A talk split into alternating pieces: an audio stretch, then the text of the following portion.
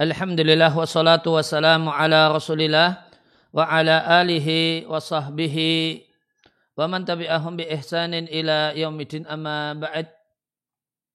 Kaum muslimin dan muslimah rahimani wa rahimakumullah. Mulai kesempatan pagi hari ini kita akan membahas tema fikih untuk eh, pegawai dan karyawan termasuk di antaranya uh, eh, ASN uh, dan karyawan di sini mencakup karyawan yang bekerja pada pemerintah atau pegawai di sini mencakup pegawai yang bekerja dengan pemerintah atau bekerja kepada pihak swasta. Dan, pembah uh, dan pembahasan kita dalam tema ini mengacu pada buku fatwa ulama baladil haram. Namun kita namun diambil salah satu babnya yaitu bab yang ke-15 fatwa al-muwadzafin wal umal wa tulab. Ini fatwa-fatwa para ulama seputar muwadzaf pegawai wal umal pekerja yaitu pekerja kasar watulab dan pelajar atau mahasiswa.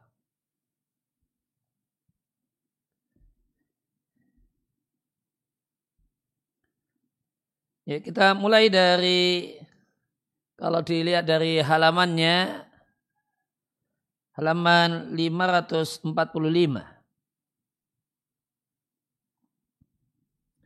Di pembahasan tentang mencontek ketika ujian. Ini berarti berkaitan dengan uh, fatwa berkenaan dengan pelajar dan mahasiswa. Apa hukum mencontek di waktu ujian? Ilman dalam keadaan perlu diketahui bahasanya saya melihat banyak pelajar itu mencontek ketika ujian dan uh, saya telah memberikan nasihat kepada mereka, namun mereka komentar, Laisa fi tidak ada dosa dalam hal itu. Ya, maka jawaban disampaikan oleh Syekh Ibnu Baz rahimallahu taala ya, mencontek atau curang ya, al-ghiz makna uh, makna asalnya curang. Curang dalam ujian, ya, bentuk curang dalam ujian bisa mencontek, bisa kerjasama dengan uh, teman, bisa melirik jawaban orang yang ada di sampingnya. Ini semua bagian dari curang. Curang ketika ujian, demikian juga curang dalam atau menipu dalam bab ibadah atau bab, bab muamalah, berarti di semua bab ya, curang dan menipu di semua bab itu hukumnya haram. Menimbang sabda Nabi Shallallahu Alaihi Wasallam, man roshana falaisa minna. Barang siapa yang menipu kami, maka dia bukalah bagian dari kami kaum muslimin. Ya. Namun hadis ini bukan berarti membolehkan menipu kafir zimmi. Nah, namun menunjukkan betapa besarnya menipu sesama kaum muslimin, menipu saudaranya. Dan di antara, padahal di antara hak-hak persaudaraan adalah tidak menipu. Kemudian kenapa haram? Pertama karena hadis dan yang kedua karena Mayat tartabu alaihi minal adrar karena berbagai macam bahaya yang demikian banyak yang menjadi dampak dari curang dan menipu. Ya, baik dampak negatif atau dampak buruk di dunia ataupun di akhirat. Sehingga menjadi kewajiban setiap muslim untuk mewaspadai dosa ini. Demikian juga saling berwasiat saling mengingatkan untuk meninggalkannya. Kemudian selanjutnya diberi judul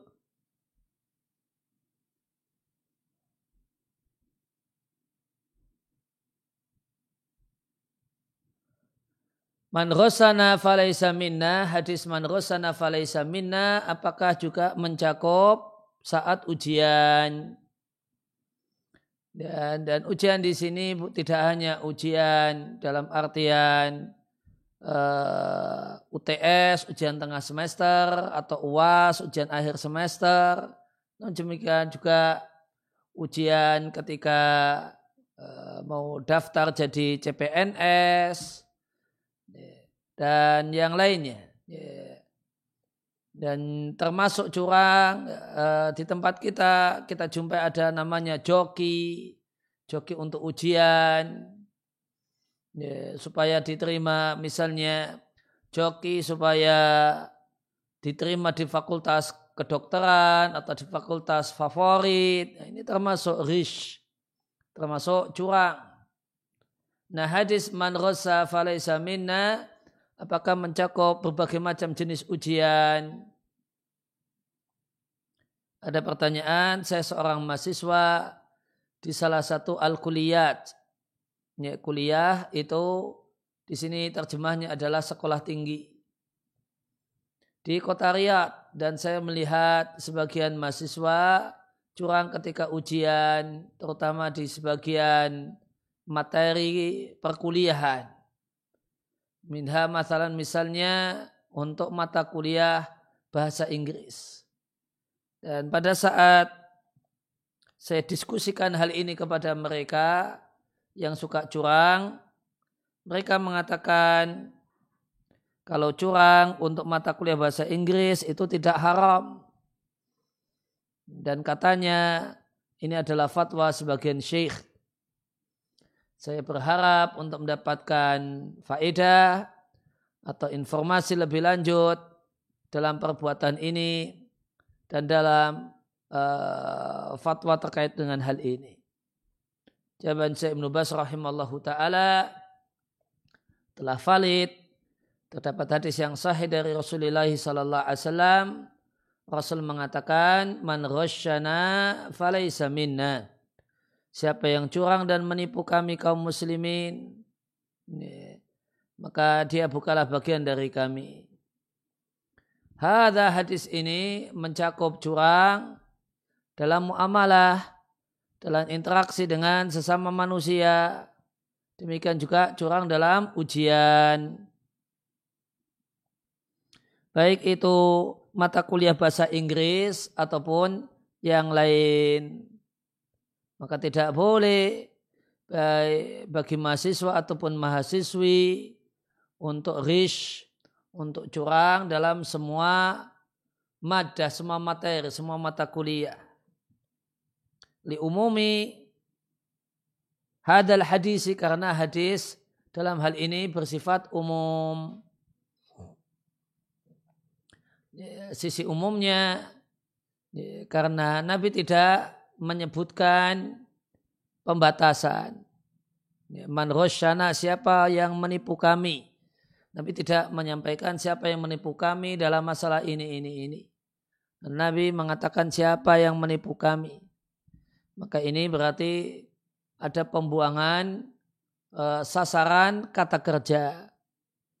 Dan uh, pembuangan sasaran kata kerja, hadful ma'mul, itu sebagaimana kata Ibnu Sa'di di Qawaidul Hisan eh, satu hal yang membuahkan makna general sehingga semua siapa yang menipu kami meskipun hadis ini berkenaan dengan masalah jual beli ya, sababul wurudnya adalah berkenaan dengan orang yang jualan gandum di luar nampaknya gandumnya bagus, namun di dalam dia letakkan gandum yang basah.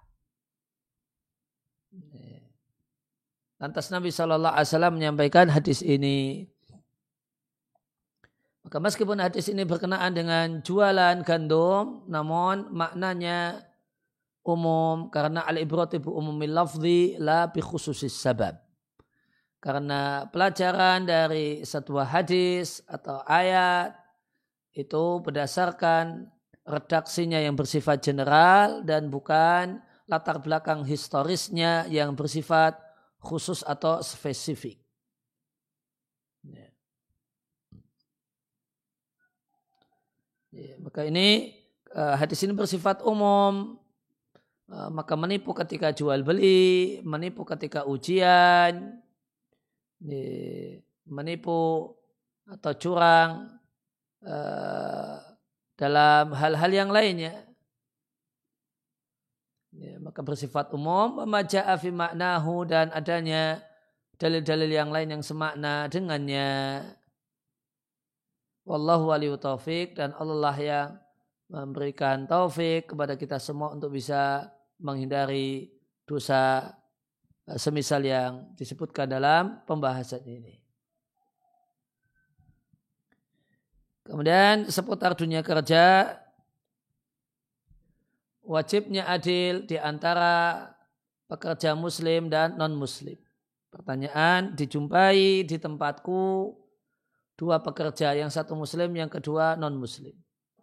Keduanya itu setara dalam kerja. Ini sama-sama bagusnya.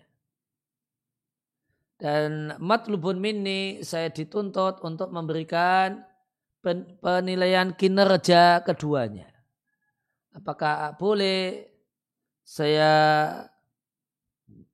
kurangi haknya orang kafir disebabkan agamanya.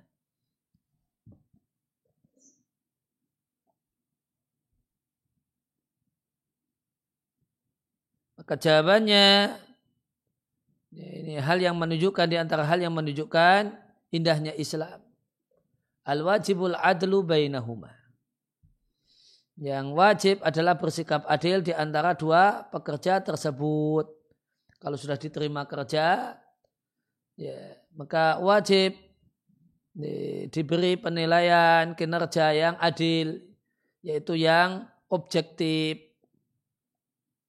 Meskipun terutama kalau di negeri Arab, di Jazirah Arab, akan tapi wajib menjauhkan orang kafir meskipun dia lebih ansyat lebih semangat dalam kerja.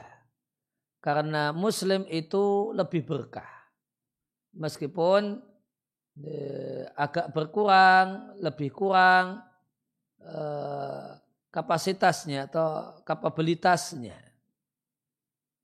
Maka bagaimanakah jika seorang muslim setara dengan non-muslim?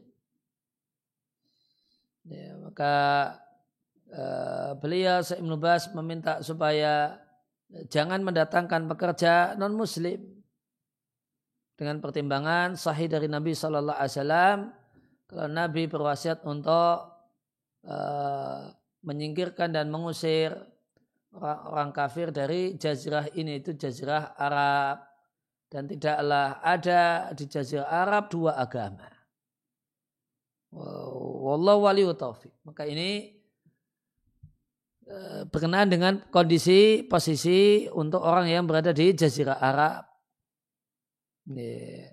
Yang Nabi harapkan tidak ada dua agama di Jazirah Arab.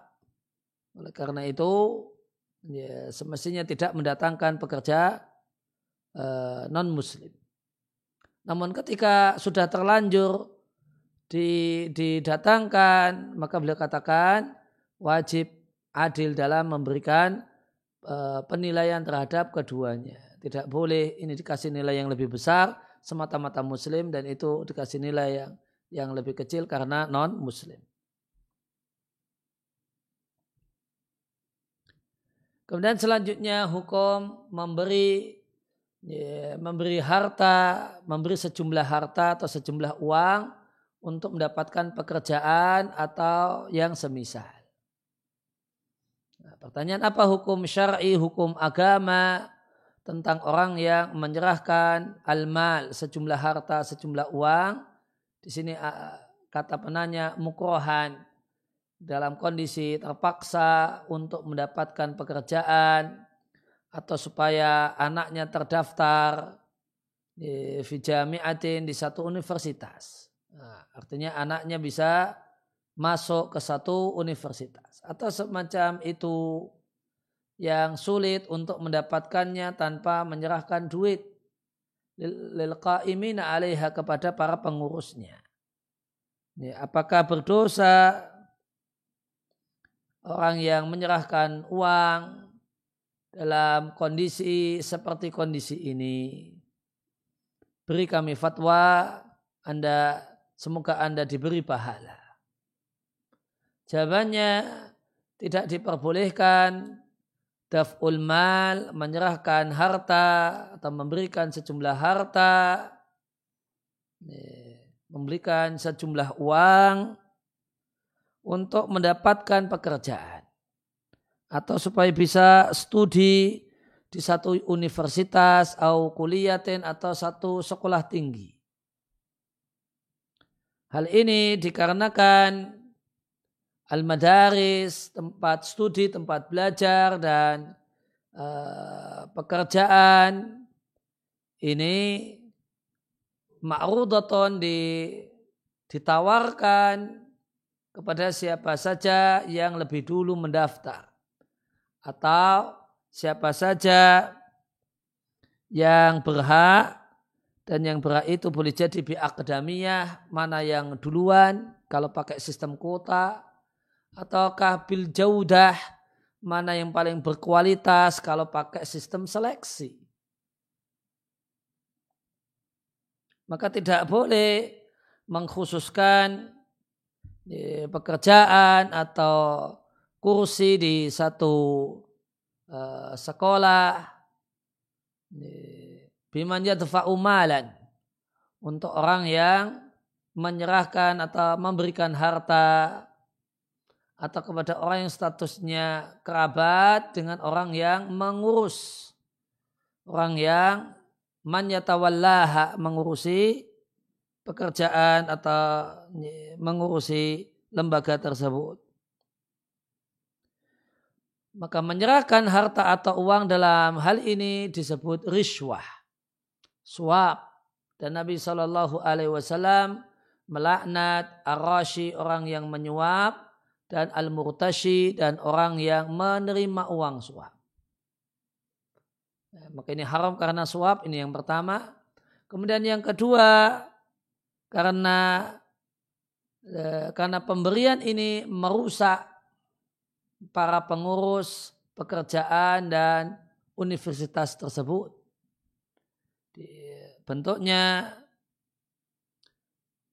haisu yatahajjarunaha sehingga mereka membatasinya. Maksudnya mereka tidak mau menerima kecuali orang yang menyerahkan harta kepada mereka dengan besaran sesuai permintaan mereka. Fal wajib alaihi maka kewajiban orang yang bekerja dalam hal ini uh, di sebuah sebagai pengurus di universitas negeri atau kemudian pekerjaan di sini pekerjaan uh, ya, pekerjaan di kerja dengan negara. Maka menjadi kewajiban mereka ya, bekerja bisurut dengan ketentuan wa dan berbagai macam aturan yang diberikan oleh atasan diberikan oleh pihak pimpinan. Kata kedimi ahli imtiaz semacam mengutamakan ahli imtiaz ya, orang-orang yang nilainya itu istimewa atau cum laude wa ahli mu'ahalat dan orang-orang yang kapabel, orang-orang yang memiliki kelayaan araqiyah yang tinggi lebih diutamakan daripada yang lebih rendah. Atau kalau pakai sistem kuota, maka dahulukan yang lebih dulu. Kalau pakai sistem seleksi, maka dahulukan yang lebih unggul. Kalau sistem kuota, jika kuota penuh ditutup, ya siapa yang lebih dulu. Atau menggunakan undian, jika ingdal istiwa ketika semuanya sama. Maka dengan ini setiap muslim dengan ini maka semua masyarakat akan ridho dengan apa yang terjadi baik ternyata min takdimin didahulukan dan diterima ataukah diakhirkan sehingga tidak diterima. Kemudian tentang alasan terpaksa nyuap, suap untuk bisa jadi PNS. Gitu. Beliau katakan, kata saya Abdullah Al-Jibrin, laisa hunaka ikrahun. Maka tidak ada uh, tidak ada tindakan pemaksaan untuk menyerahkan uang lihadil wadhaib untuk mendapatkan pekerjaan dalam hal ini kerja dengan negara, PNS atau ASN. Maka tidak bisa dikatakan itu terpaksa. Nih, supaya saya jadi ASN, saya jadi PNS, eh, saya terpaksa mengeluarkan duit. Supaya saya jadi polisi, saya harus keluar duit 200 juta terpaksa terpaksa kan nggak apa-apa kan nggak dosa kan nah, siapa yang tidak ada yang maksa harus kerja di situ kan dari mana bisa dikatakan di, uh, terpaksa atau dalam keadaan dipaksa kan nggak ada yang mengharuskan kerja di situ. Ada banyak pekerjaan yang lainnya. Sehingga uh, istilah dipaksa dalam hal ini tidak bisa diterima. Dan barang siapa yang bertakwa kepada Allah Allah akan jadikan baginya jalan keluar dan Allah akan berikan rezeki di di tempat yang tidak dari arah yang tidak dia sangka-sangka. Wallahu a'lam.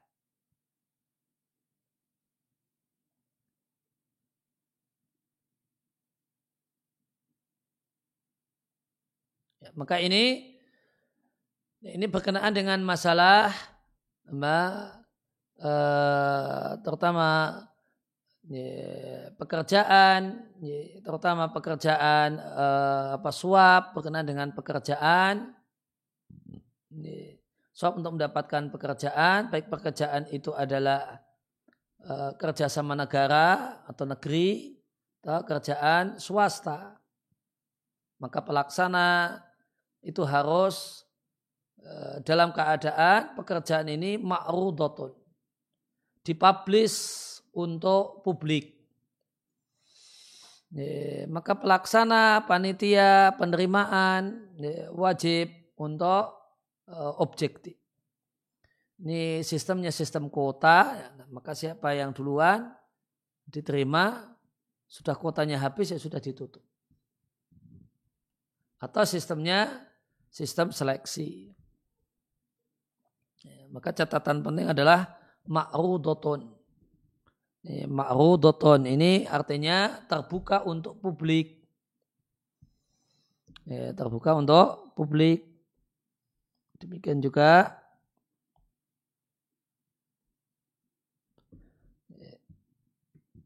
ya, demikian juga uh, demikian juga pula studi atau sekolah di misalnya sekolah negeri di universitas negeri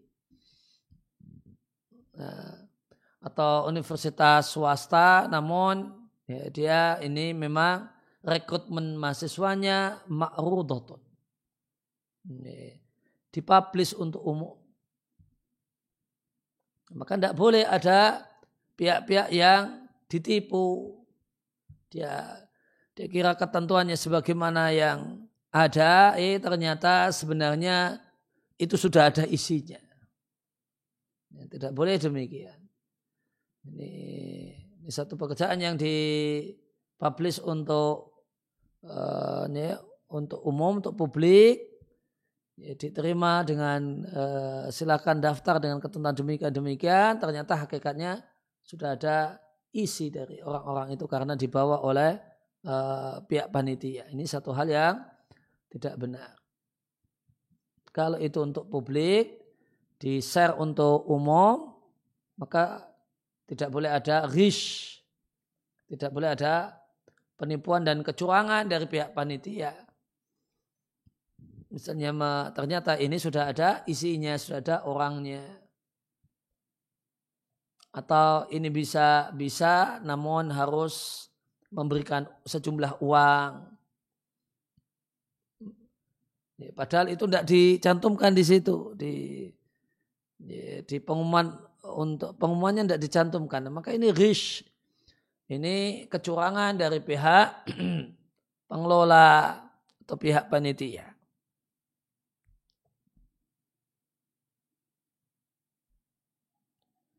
Kemudian eh, pekerjakan ala hisabika dan itu ala hisabika dan dengan uh, jadi dan engkau yang bayar. Ala hisab itu artinya yang bayar. Misalnya ini dikatakan, ya silahkan makan, silahkan makan ya. Katakan pada teman-temannya di warung makan, ayo ayo tafadalu kulu kulu uh, semuanya ala hisabi. Ala hisabi saya yang bayar. Maka istajir silahkan pekerjakan ala hisabika dan Anda yang membayarnya. Ada pertanyaan, saya adalah seorang kepala di salah satu dawair. Dawair itu instansi, instansi pemerintah. E, lengkapnya dawair hukumiyah. E, di instansi pemerintah. Biasa disingkat ya dawair saja. Saya punya karena kepala ya tentu punya sejumlah bawahan, sejumlah pekerja. Di antaranya ada saikun, ah, ada muadzab sejumlah staf ya kalau bahasa kita punya sejumlah staf.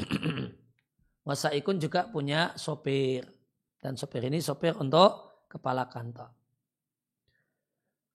Wa fi ba'dil ahyan di sebagian kesempatan saya gunakan salah satu mereka staf atau sopir tadi fi a'malin khasatin untuk kegiatan pribadi bi berkaitan dengan diriku.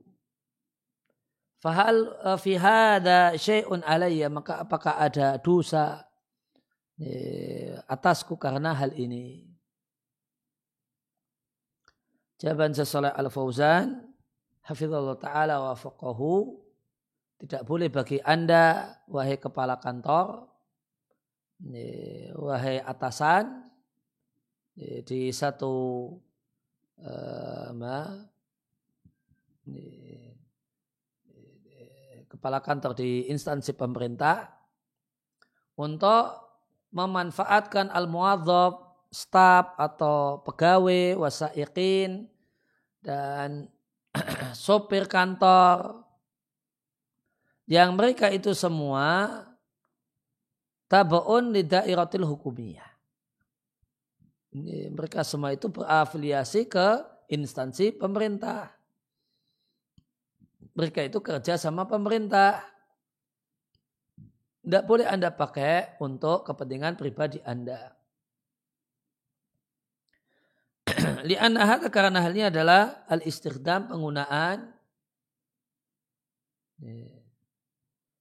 ya, kharijun keluar dari makhusisulahu.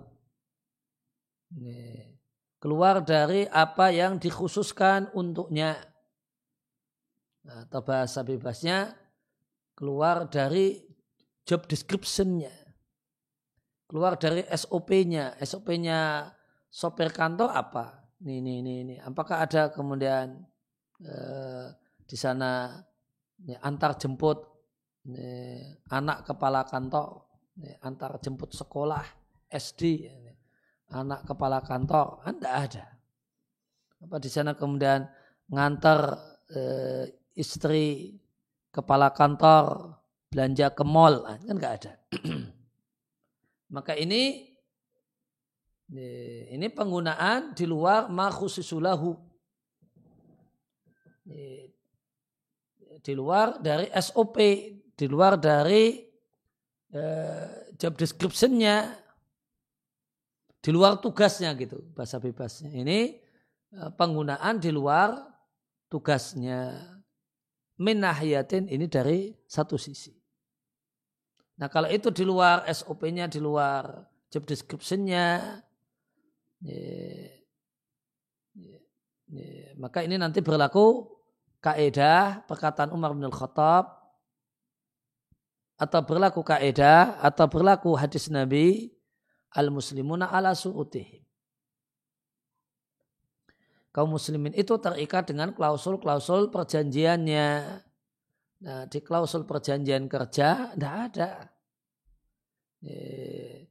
Klausul perjanjian kerja dengan eh, sopir ini, sopir kantor ini kan tidak ada ngantar ini antar jemput ini, ya, antar jemput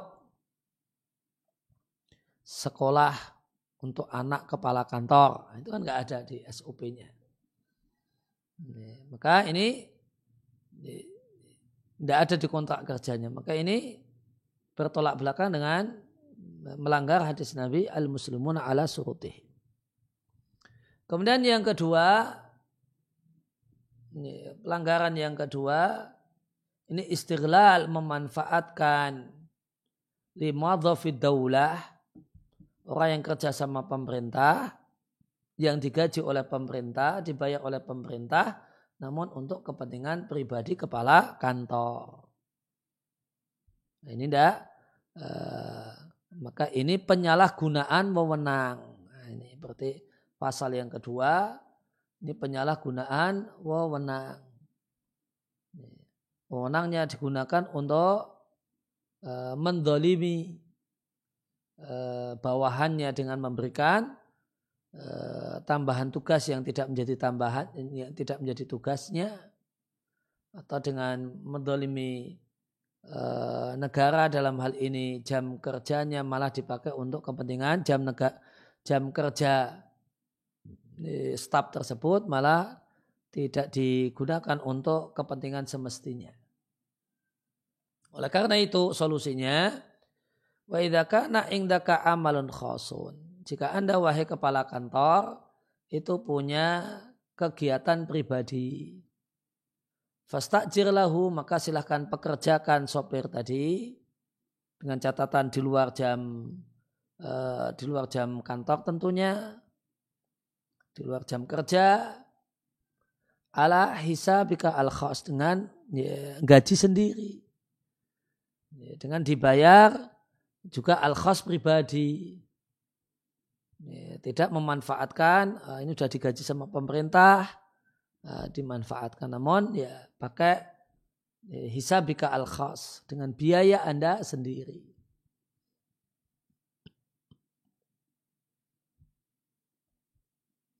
Kemudian selanjutnya kewajiban seorang muslim untuk melaksanakan amanah.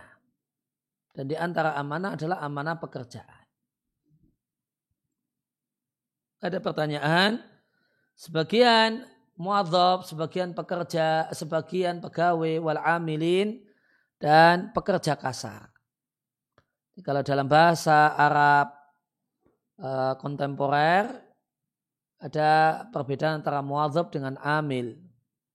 Kalau muadzab itu ini, ini, pegawai dalam pengertian kerjaannya bukan kerjaan kasar di kantor gitu terus ya, pekerjaannya di balik meja.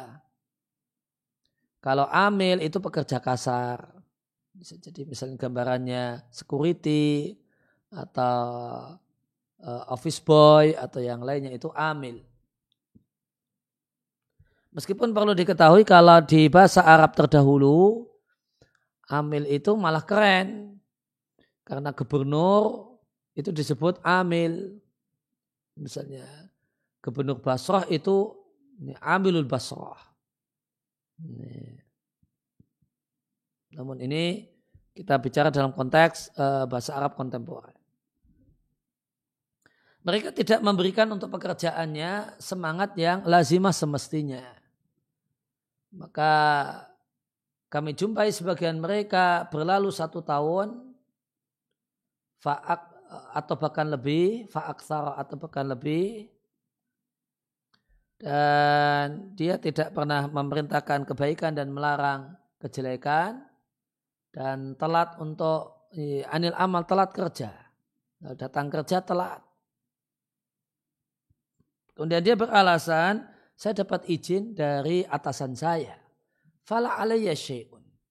Maka tidak ada dosa apa pun atasku. Famangkana dari halatuhu maka orang yang demikian keadaannya fahal alaihi syai'un fidinihi maka apakah bermasalah kualitas agamanya selama seperti ini keadaannya? Berilah kami fatwa semoga Allah memberikan balasan kebaikan untuk eh, untuk Anda.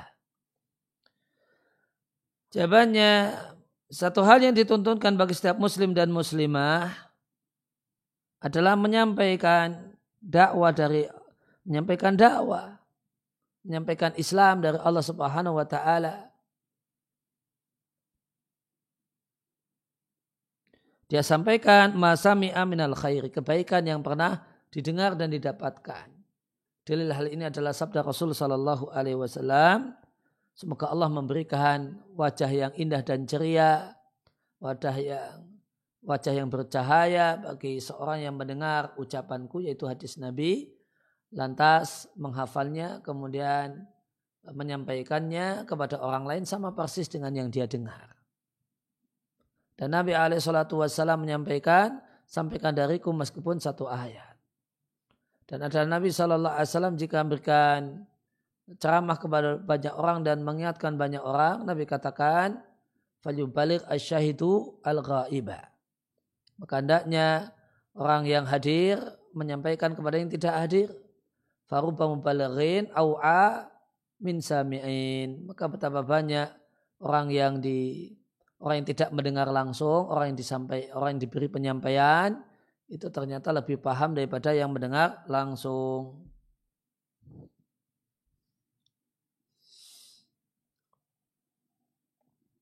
Maka aku wasiatkan kepada kalian semua untuk menyampaikan kebaikan yang kalian dengar Tentu dengan dasar an basiratim mendasarkan ilmu watasabutin dan telah dipastikan kalau itu satu hal yang benar.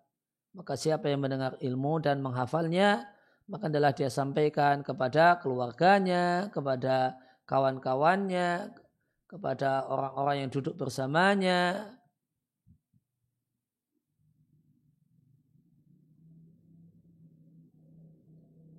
yang dia pandang fihi padanya kebaikan. Mindalika uh, dari hal itu. Ma'al inayah dengan memperha dengan perhatian bidobti dalika untuk menguasai dengan baik materi yang mau disampaikan. Dan tidak berbicara menyampaikan sesuatu yang tidak dihafal. Ya, hendaknya punya semangat demikian supaya termasuk orang yang saling mengingatkan kebaikan dan mengajak kepada kebaikan. Tentang Eh, tentang pegawai yang tidak menunaikan pekerjaan mereka dengan baik sehingga pekerja uh, pegawai yang semacam disebut tidak memiliki nasihat. Nasihat di sini artinya menginginkan yang terbaik pihak untuk pekerjaannya. Maka sungguh kalian telah mendengar di antara sifat iman di antara cabang iman adalah menunaikan amanah dan memperhatikan amanah. Sebagaimana firman Allah Subhanahu Inna Allah ya'murukum antu adul amanati ila ahliha. Sehingga Allah memerintahkan kalian untuk men, menunaikan amanah kepada orang yang berhak untuk mendapatkannya. Maka amanah adalah min a'zam khisalil iman. Termasuk cabang iman yang paling penting. Sedangkan khianat dan tidak khianat amanah, tidak menjalankan amanah dengan baik, min a'zam khisalin nifaq. Termasuk cabang kemunafikan yang paling penting. Sebagaimana firman Allah Subhanahu ketika mendeskripsikan orang-orang yang beriman. Allah katakan li amanatim wa ahdihim ra'un. Mereka adalah orang-orang yang memperhatikan amanah dan janji-janji mereka dan perjanjian-perjanjian mereka. Dan Allah Subhanahu wa taala berfirman, "Ya ayyuhalladzina amanu la takhunullaha wa rasul." Orang-orang yang beriman janganlah kalian khianati Allah dan Rasul dan janganlah kalian khianat terhadap amanah-amanah kalian padahal kalian mengetahuinya. Maka menjadi kewajiban seorang muadzaf, seorang pekerja, seorang pegawai untuk menunaikan amanah, yaitu amanah pekerjaan. Maka lakukanlah pekerjaan bisedekin dengan penuh ketulusan, dengan penuh keikhlasan, dengan penuh perhatian. Wahifdinil waktu dan daklah menjaga waktu, artinya disiplin waktu. Ya, menjaga waktu, artinya disiplin waktu. Tujuannya apa? Hatta tabra'a sehingga gugurlah kewajiban. Tujuannya apa? Wayatiba al-kasbu, kasbu penghasilan. Sehingga toyiblah penghasilan yang didapatkan. Tujuannya apa? Supaya Allah ridha. Dan hal ini bekerja dengan penuh ketulusan, keikhlasan, perhatian, kemudian disiplin waktu. Ini adalah bagian dari nasihat, menginginkan kebaikan. Wayan sah dan menginginkan kebaikan untuk negara. Ini jika PNS atau ASN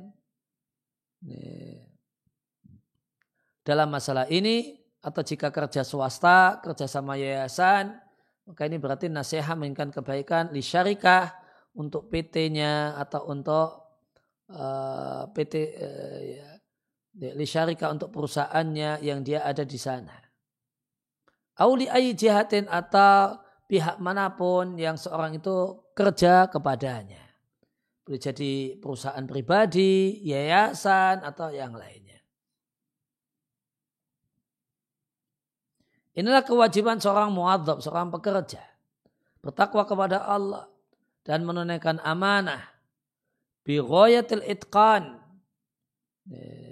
Wa ghayatin nushi. Nah, ini idealnya tidak hanya itqan, tidak hanya nushin, namun ghayati al-itqan. Betul-betul ghayatin nushi, betul-betul maksimal menginginkan kebaikan untuk pekerjaannya. Wa ghayatul itqan, itqan ya profesional, maksimal profesional. Berharap pahala Allah dan khawatir hukuman dari Allah dan mengamalkan firman Allah Ta'ala Innallaha ya'murukum an tu'adul amanati ila ahliha. Allah memerintahkan kalian untuk menunaikan amanah kepada orang yang berhak untuk mendapatkannya. Dan di antara sifat orang munafik adalah khianat amanah sebagaimana sabda Nabi alaihi salatu wassalam Tanda orang munafik itu tiga. Jika berbicara bohong, jika membuat janjian dia menyelisih janji eh, mahalu syahidnya. Wa idak tumina khana. Jika diberi amanah, di antaranya adalah amanah jabatan, amanah pekerjaan, dia khianat. Maka seorang muslim tidak boleh menyerupai orang munafik. Wajib baginya menjauhi sifat-sifat orang munafik. Tidaklah dia menjaga amanah, dan menunaikan pekerjaan dengan birayatil inayah dengan maksimal perhatian. Wa yahfadhu waktahu. Dia jaga waktunya yaitu disiplin waktu. Ini kewajibannya, kewajiban seorang ASN itu termasuk di antaranya adalah disiplin waktu walau tasahala ra'isuhu. Meskipun kepala kantornya seenaknya.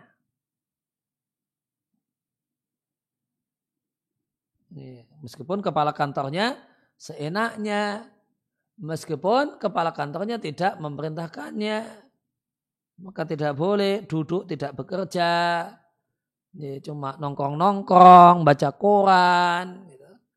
ya, mau kerja padahal itu sudah masuk jam kerja, atau masih ngeteh-ngeteh dulu, ya. padahal itu sudah jam jam kerja. Ya, kenapa enggak langsung kerja? Oh, eh, Pak Kepala belum memerintahkan langsung kerja kok. Masuknya memang jam 8 nanti, tapi perintah Pak Kepala eh, mulai kerja jam 9 saja. Nah, ini meskipun kepala kantornya tidak memerintahkan, bahkan malah memerintahkan yang jelek. Fala yaqa'udu anil amal, tidak boleh. Duduk tidak bekerja atau yatasahalu fihi. Atau menggampangkan masalah pekerjaan.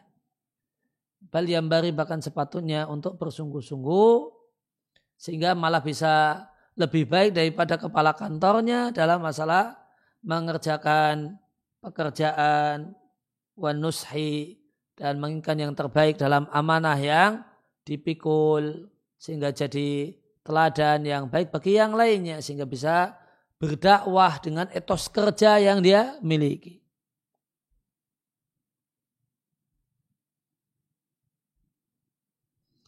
Kemudian poin selanjutnya tentang uh, bermudah-mudah, gampangkan fil amal dalam kerja dikarenakan orang tersebut adalah kenalannya al-mudir, kenalannya direktur atau kenalannya kepala kantor. Ahyanan terkadang al-mudir direktur meminta kepadaku untuk tasa, tasahul untuk memberikan kemudahan yang tidak semestinya. Dalam sebagian hal dikarenakan orang tersebut adalah kenalan beliau atau kerabatnya. Maka bolehkah bagiku melakukan hal tersebut?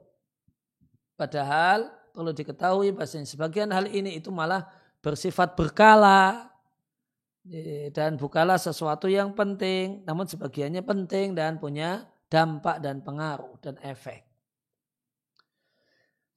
Jawabannya, jawaban dari saya Ibnu Thaymin, maka wajib bagi seorang muslim untuk menyikapi orang lain dengan adil. Ya, menyikapi orang dengan adil, dengan objektif. Ya, salah satu makna adil adalah objektif. Ya, kalau objektif maka wa alla yuhabi tidak pilih kasih. Tidak pilih kasih karena ini kerabat, kalau ini teman. Baik itu temannya ataukah teman mas'ul atasannya. Teman atau kerabat al-mas'ul atasannya. Karena sabda Nabi Shallallahu Alaihi Wasallam, wa aimullahi demi Allah seandainya Fatimah binti Muhammad yang mencuri, ini aku sendiri yang motong tangannya tidak dilimpahkan kepada orang lain. Nabi sendiri yang akan melakukan eksekusi.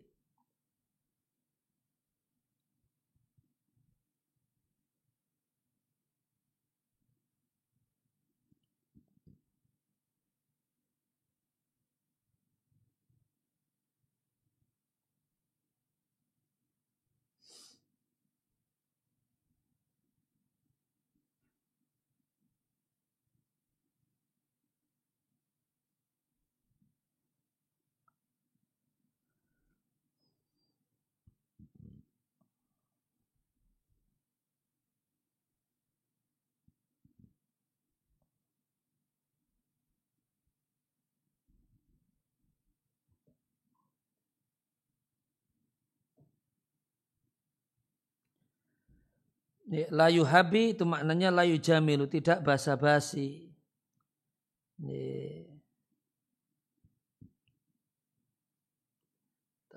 Habahu itu artinya mengistimewakan.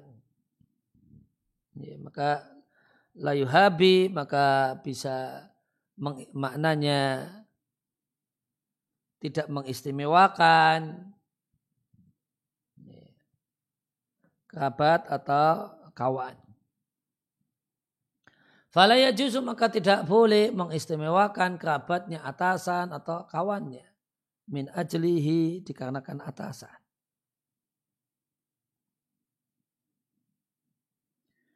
Baik eh, aturan ini atau hal yang dilanggar dalam hal ini sebagaimana kata penanya adalah satu hal yang urgen atau itu satu perkara yang bersifat rutin Ya, maka tidak boleh dilanggar karena apa?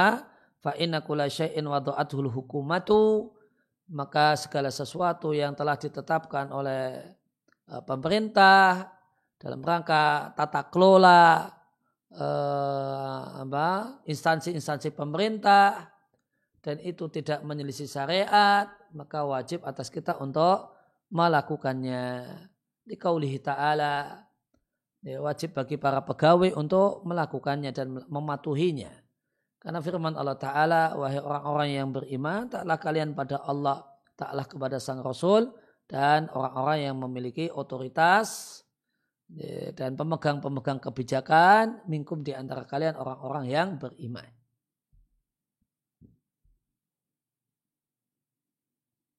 Kemudian tentang bekerja seenaknya, semaunya, atas hulu fil amal. Bekerja seenaknya dan semaunya. Apa hukum gaji seorang pekerja, seorang muadzab, seorang pegawai yang seenaknya dalam kerja. Dia tidak melaksanakan pekerjaannya ala wajil akmal dalam bentuk yang paling sempurna. Ya, maksudnya sempurna di sini maksimal. Maksimal yang bisa dilakukan. Apakah gajinya itu jadi haram ataukah masih tetap halal? Jawaban Sabit Bas, gajinya mengandung subhat tercampur dengan yang haram. Subhat di sini maksudnya tercampur dengan yang haram sebagaimana di lanjutan perkataan beliau. Maka sepatutnya bagi pekerja tersebut, bagi pegawai tersebut, bagi PNS tersebut, bagi ASN tersebut, ya, maka sepatutnya wajib, eh, maka, maka sepatutnya bagi Nah, aparat tersebut, polisi atau tentara atau yang lainnya bertakwa kepada Allah dan perhatian dengan pekerjaannya. Hatta layakuna firati bihi subhatun. Tujuannya apa? Ya, kerja sungguh-sungguh. Di antara tujuannya adalah untuk bisa memastikan ketika dia sudah punya anak istri untuk memastikan ya, tidak ada subhat pada gajinya. Li'anal wajib alaih karena menjadi kewajibannya adalah ayu adiyal haqqa hak di sini artinya kewajiban. Melaksanakan kewajiban Allah di alaihi yang menjadi tanggung jawabnya. Hatta yastahil ratiba. Sehingga dia menghalalkan gajinya. Sehingga gajinya betul-betul halal.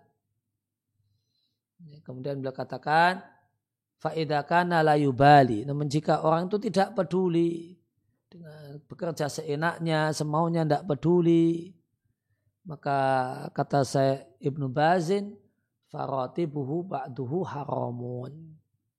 Ya, maka gajinya sebagiannya adalah haram. Karena gaji tersebut gaji untuk orang yang kerja sungguh-sungguh. Nah, kalau cuma setengah sungguh-sungguh kan berarti kan uh, gajinya itu haknya cuma setengah. Nah, karena ini gaji utuh untuk orang yang kerja sungguh-sungguh. Nah, sungguh-sungguhnya cuma setengah ya berarti gajinya ya, untuk setengahnya saja berarti. Gaji itu untuk setengah dari ya, setengahnya saja yang menjadi haknya. Ya, buhu ba'duhu haramun. Berarti subhat itu artinya ya tercampur. Ada yang ada yang halal dan sebagainya haram. Itu untuk orang yang malas dan seenaknya, semaunya ya dalam bekerja. Baik bekerja pada uh, pekerjaan negeri ya, kepada pemerintah dengan berbagai macam bentuknya, mungkin polisi ataukah tentara atau kemudian aparat sipil ataukah kemudian pegawai BUMN atau yang lainnya. Fayam barilahu ayah dara demikian juga eh, ini berlaku juga sama ketika kerja swasta eh, kerja pada eh, kerja swasta di satu perusahaan satu PT pabrik atau kerja satu yayasan maka sepatutnya waspada dan bertakwa kepada Allah azza wa jalla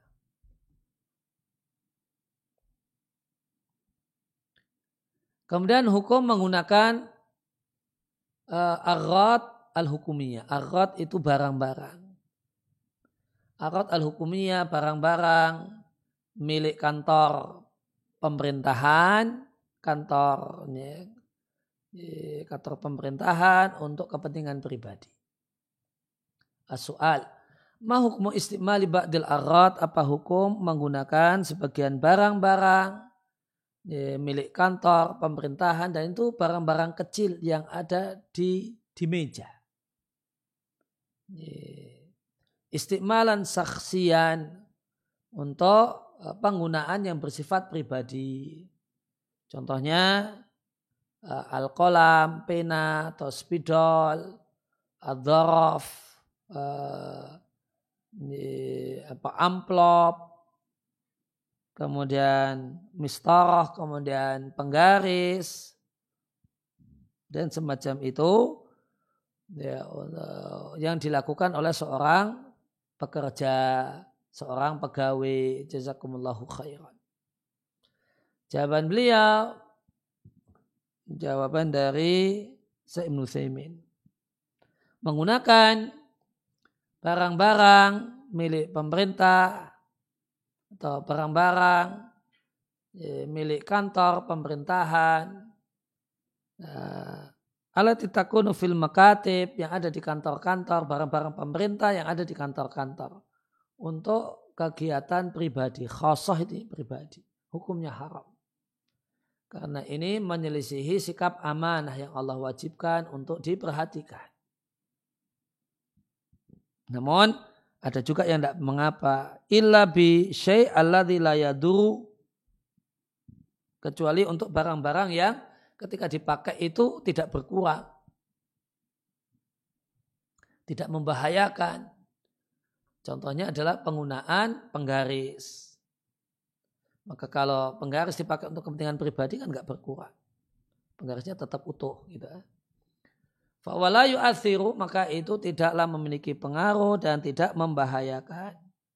Tapi kalau memakai nah, tapi kalau penggunaan pribadi yang bersifat mengurangi semisal menggunakan pena atau menggunakan spidol untuk kepentingan pribadi, pada itu spidol kantor, uh, wal aurok atau kertas ya, atau alatul katibah mesin ketik zaman dulu ketika uh, masih zaman mesin ketik.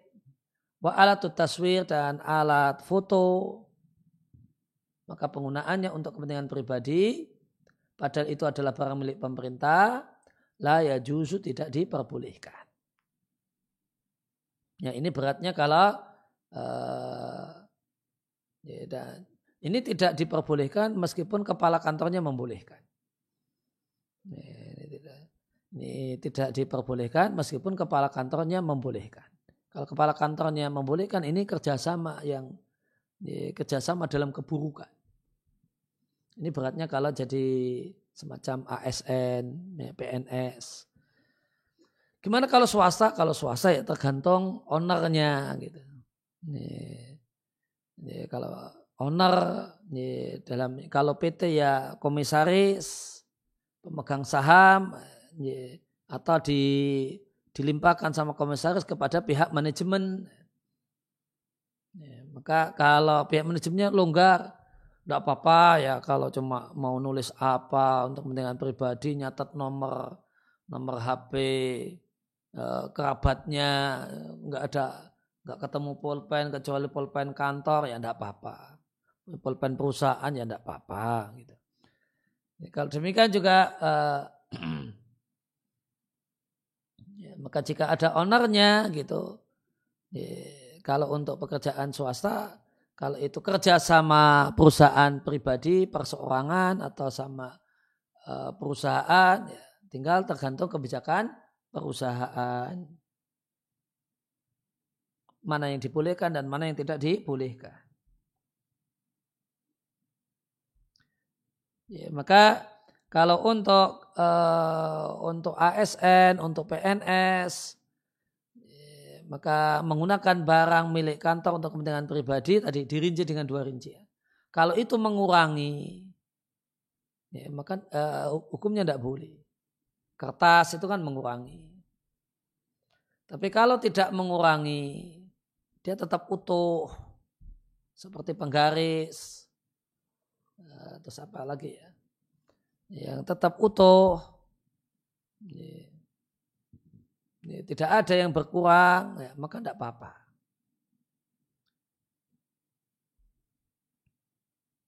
Ya, kemudian eh, poin yang ke sepuluh hukum menggunakan eh, mobil dinas untuk kepentingan pribadi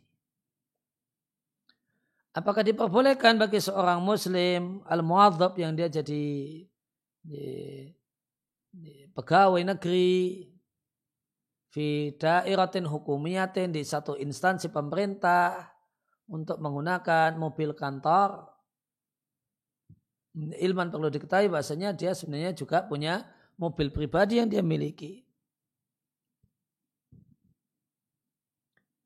Jawaban saya Abdullah Ajibrin rahimallahu taala seorang ASN al-muadzab ingdal daulah seorang yang bekerja sama pemerintah itu uh, teranggap kal amil bi ujrotin. Seperti seorang pekerja yang diupah. Artinya dia mendapatkan amanah ya, ala dalikal amal pekerjaan yang dibebankan dan diserahkan kepadanya Demikian juga dia diberi amanah untuk ma'utihi minal adawat. Berbagai macam alat, wal alat dan alat yang diserahkan kepadanya. Alati yatimu al amalu yang aktivitas kerja itu akan terlaksana dengan alat-alat itu. Yaitu pekerjaan yang fuwidha ilai diserahkan kepadanya. Sehingga seorang ASN, seorang PNS ya, tidak boleh menggunakan. Syai'an minha ya, satu pun darinya ya, satu pun dari alat-alat tadi illa fil amali al hukumi kecuali dalam pekerjaan ya, ya Ya, kecuali dalam pekerjaan al-hukumi, pekerjaan pemerintahan. Atau hal-hal, yaitu pekerjaan kantor. Atau hal-hal yang berkenaan dengannya. Sehingga tidak boleh baginya mengendarai mobil yang telah disebutkan, yaitu mobil kantor, untuk kepentingan pribadi. Tidak boleh menggunakan telepon kantor dan yang lainnya untuk kepentingan pribadi. Demikian juga tidak boleh menggunakan dafatir, Eh, daftar yaitu buku tulis, kertas, pena ataukah spidol dan sebagainya untuk kepentingan pribadi. Fatawaru anha maka bersikap darinya dan tidak menggunakannya untuk kepentingan pribadi itu bagian dari tamamil amanah. Amanah yang sempurna. Sebagaimana firman Allah Ta'ala, وَالَّذِينَ هُمْ لِأَمَانَاتِمْ ahdihim ra'un Dan orang-orang yang memperhatikan amanah dan klausul-klausul perjanjiannya. Wallahu a'lam. Ini ketentuan kalau kerja sama pemerintah. ini kalau ketentuan uh, kerja untuk eh, untuk swasta kembali kepada kebijakan owner kebijakan uh, pihak manajemen. Kalau itu bekerja dengan yayasan sosial, maka kembali kepada maslahat. kembali kepada maslahat. Manakah yang paling maslahat untuk uh, tujuan terwujudnya tujuan dari dari kegiatan sosial atau dari yayasan sosial tersebut.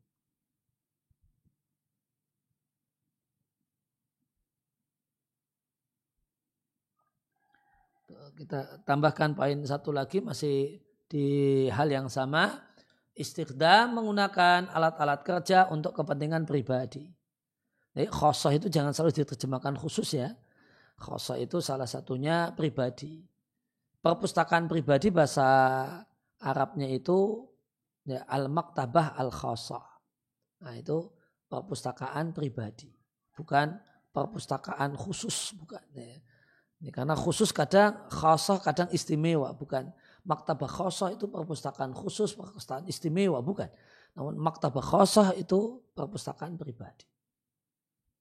Pertanyaannya ahyanan terkadang saya menggunakan ya, pena eh, kantor untuk menuliskan berbagai hal yang bersifat pribadi tentang diri saya. Atau saya menggunakan alat foto untuk uh, taswir aura kinli memfoto kertas-kertas pribadi saya maka apakah ini satu hal yang boleh. Jawaban saya Ibnu Thaimin rahimallahu taala hal itu tidak boleh. Maka tidak boleh menggunakan uh, kertas, tidak boleh pula menggunakan alat foto yaitu apa? Ini alat foto li anna hada laisa milkan laka. Karena itu bukanlah milik Anda. Namun itu adalah milik negara. Dan milik negara itu li masalihil muslimina umuman untuk kepentingan seluruh kaum muslimin. Demikian pula pena.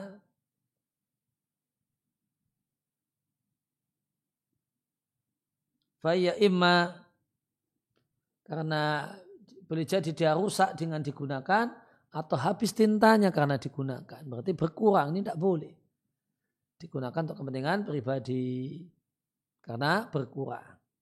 Boleh jadi patah atau rusak atau habis tintanya. Ya, demikian yang ya, dibahas kesempatan uh, pagi hari ini uh, di kesempatan kali ini wasallallahu ala nabiyina Muhammadin wa ala alihi washabihi wasallam wa akhiru da'wana alhamdulillahi rabbil alamin. Ada pertanyaan?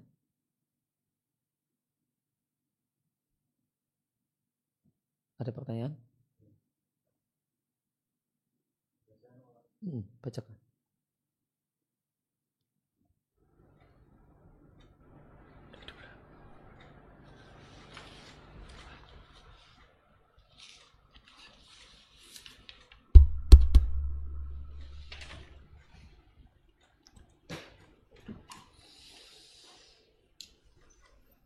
Bismillah, Assalamualaikum warahmatullahi wabarakatuh. Waalaikumsalam warahmatullahi wabarakatuh. Jika dop jika job desk pegawai tersebut memang sudah sederhana, apakah diwajibkan juga bersungguh-sungguh sampai berlebih-lebihan? Bagaimana jika sudah selesai pekerjaan sisa waktunya untuk baca Al-Quran? Kalau pekerjaan sudah selesai, kemudian digunakan untuk kepentingan pribadi yang bukan e, bisnis, maka tidak mengapa. Misalnya untuk baca Al-Quran, untuk sholat, untuk berzikir, untuk baca buku dan yang lainnya. Kalau job desknya sederhana, ya maka yang wajib adalah melaksanakan sebagaimana job desk se semaksimal apa yang dituntut dalam job desk. Hmm. Berikutnya Ustaz, untuk fatwa nomor dua, apakah ada beberapa muslim yang mempunyai kapabilitas yang sama mendaftar pada suatu pekerjaan, apakah berlaku hadis yang menyebutkan untuk memilih muslim yang memiliki nama paling baik atau cocok untuk suatu pekerjaan? Uh, untuk fatwa nomor dua, apakah ada beberapa muslim apabila ada beberapa muslim yang punya kapabilitas yang sama mendaftar pada suatu pekerjaan, apakah apakah berlaku hadis yang menyebut disebutkan untuk memilih muslim yang memiliki nama paling baik atau cocok untuk suatu pekerjaan? Tidak ya, bisa kemudian nama itu dijadikan sebagai sisi keunggulan. Kalau semuanya kapabel semua, maka ya, sehingga tidak ada sisi-sisi untuk uh, untuk mengunggulkan salah satunya, maka solusinya adalah al-Qur'ah di uh, diundi siapa yang namanya keluar lah itulah yang paling berhak. Itu jika semuanya kapabel. Nah. Subhanakallahumma bihamdika asyhadu an la ilaha illa anta astaghfiruka wa atubu ilaik.